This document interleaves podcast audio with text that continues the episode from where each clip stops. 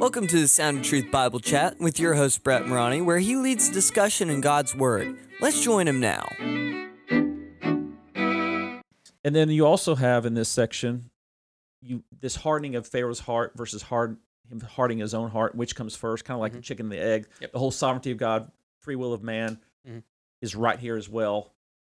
Is God hardening Pharaoh's heart because Pharaoh hardened his own heart, or is Pharaoh hardening his heart because God hardened his heart?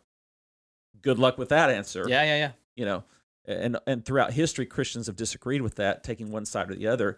And i've finally arrived at you know position i used to take one side. Now i kind of just throw my hands up in the air and say i'm not god. This is whole part of the mystery of god. Mhm.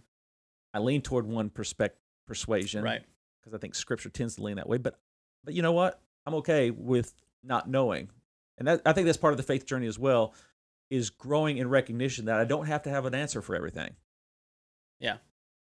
It's interesting, and I, I, this is not going to make sense. I, it's probably not going to make sense to those people who are listening, and they're way more technical. Mhm. But the the place that I always land on this is it's both. It is both. the When- tension the both and It- Pharaoh is hardening his heart. He's Mhm. choosing to harden his heart. Now, perhaps you could also say that God is hardening his heart, and the only reason that Pharaoh's doing it is because God did it. But you'll never say Pharaoh didn't want to harden, harden his heart. Right. It was never against his will. Though. Pharaoh was like, "I want to let them go, but I can't not. I must." You know, Mhm. he did it on his own free will. Yeah.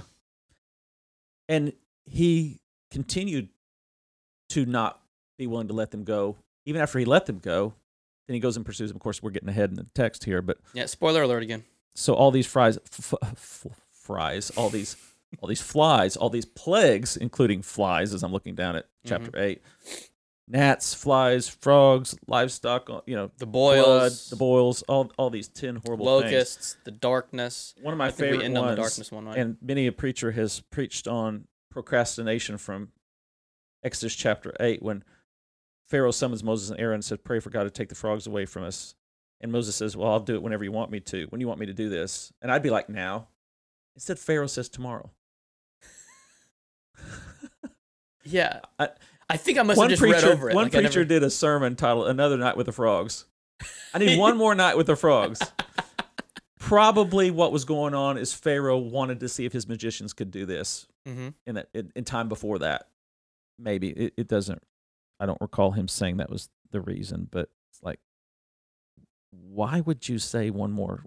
Do this tomorrow. Is the anyway. frogs the very first plague? No, Which one was the first plague? Water to blood. It was water to Yeah. blood, then the frogs, right?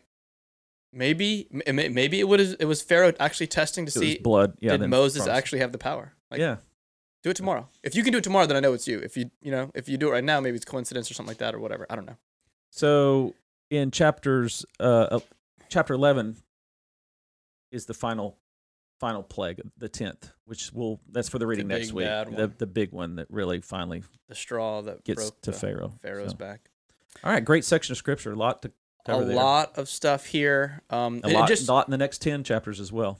Well, just one thing, and for those who are gonna who are looking to get into deeper study, I've heard, and I've never done the study myself, but it, when I hear it, you're just like, "Oh, that, that sounds like true. It has a, a ring of truth to it. Mm-hmm. Each one of these plagues was could be connected to a different god False deity. that the that the Egyptians were Yes, worshiping, which they- makes these plagues that much more impactful if you're reading. it. Absolutely. There's no doubt about it. I'm glad you brought that up. Each plague was God basically showing his superiority over a false god Right. that they that they worshipped. Yeah, you worship a god of a, a frog. they were- a frog They god. weren't monotheistic. Right. Right. Okay. Let me show you You're- who you're has gonna- the true You're gonna power. be sick of frogs. Right.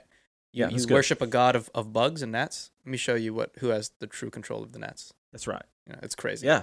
That's I'm glad you pointed that out.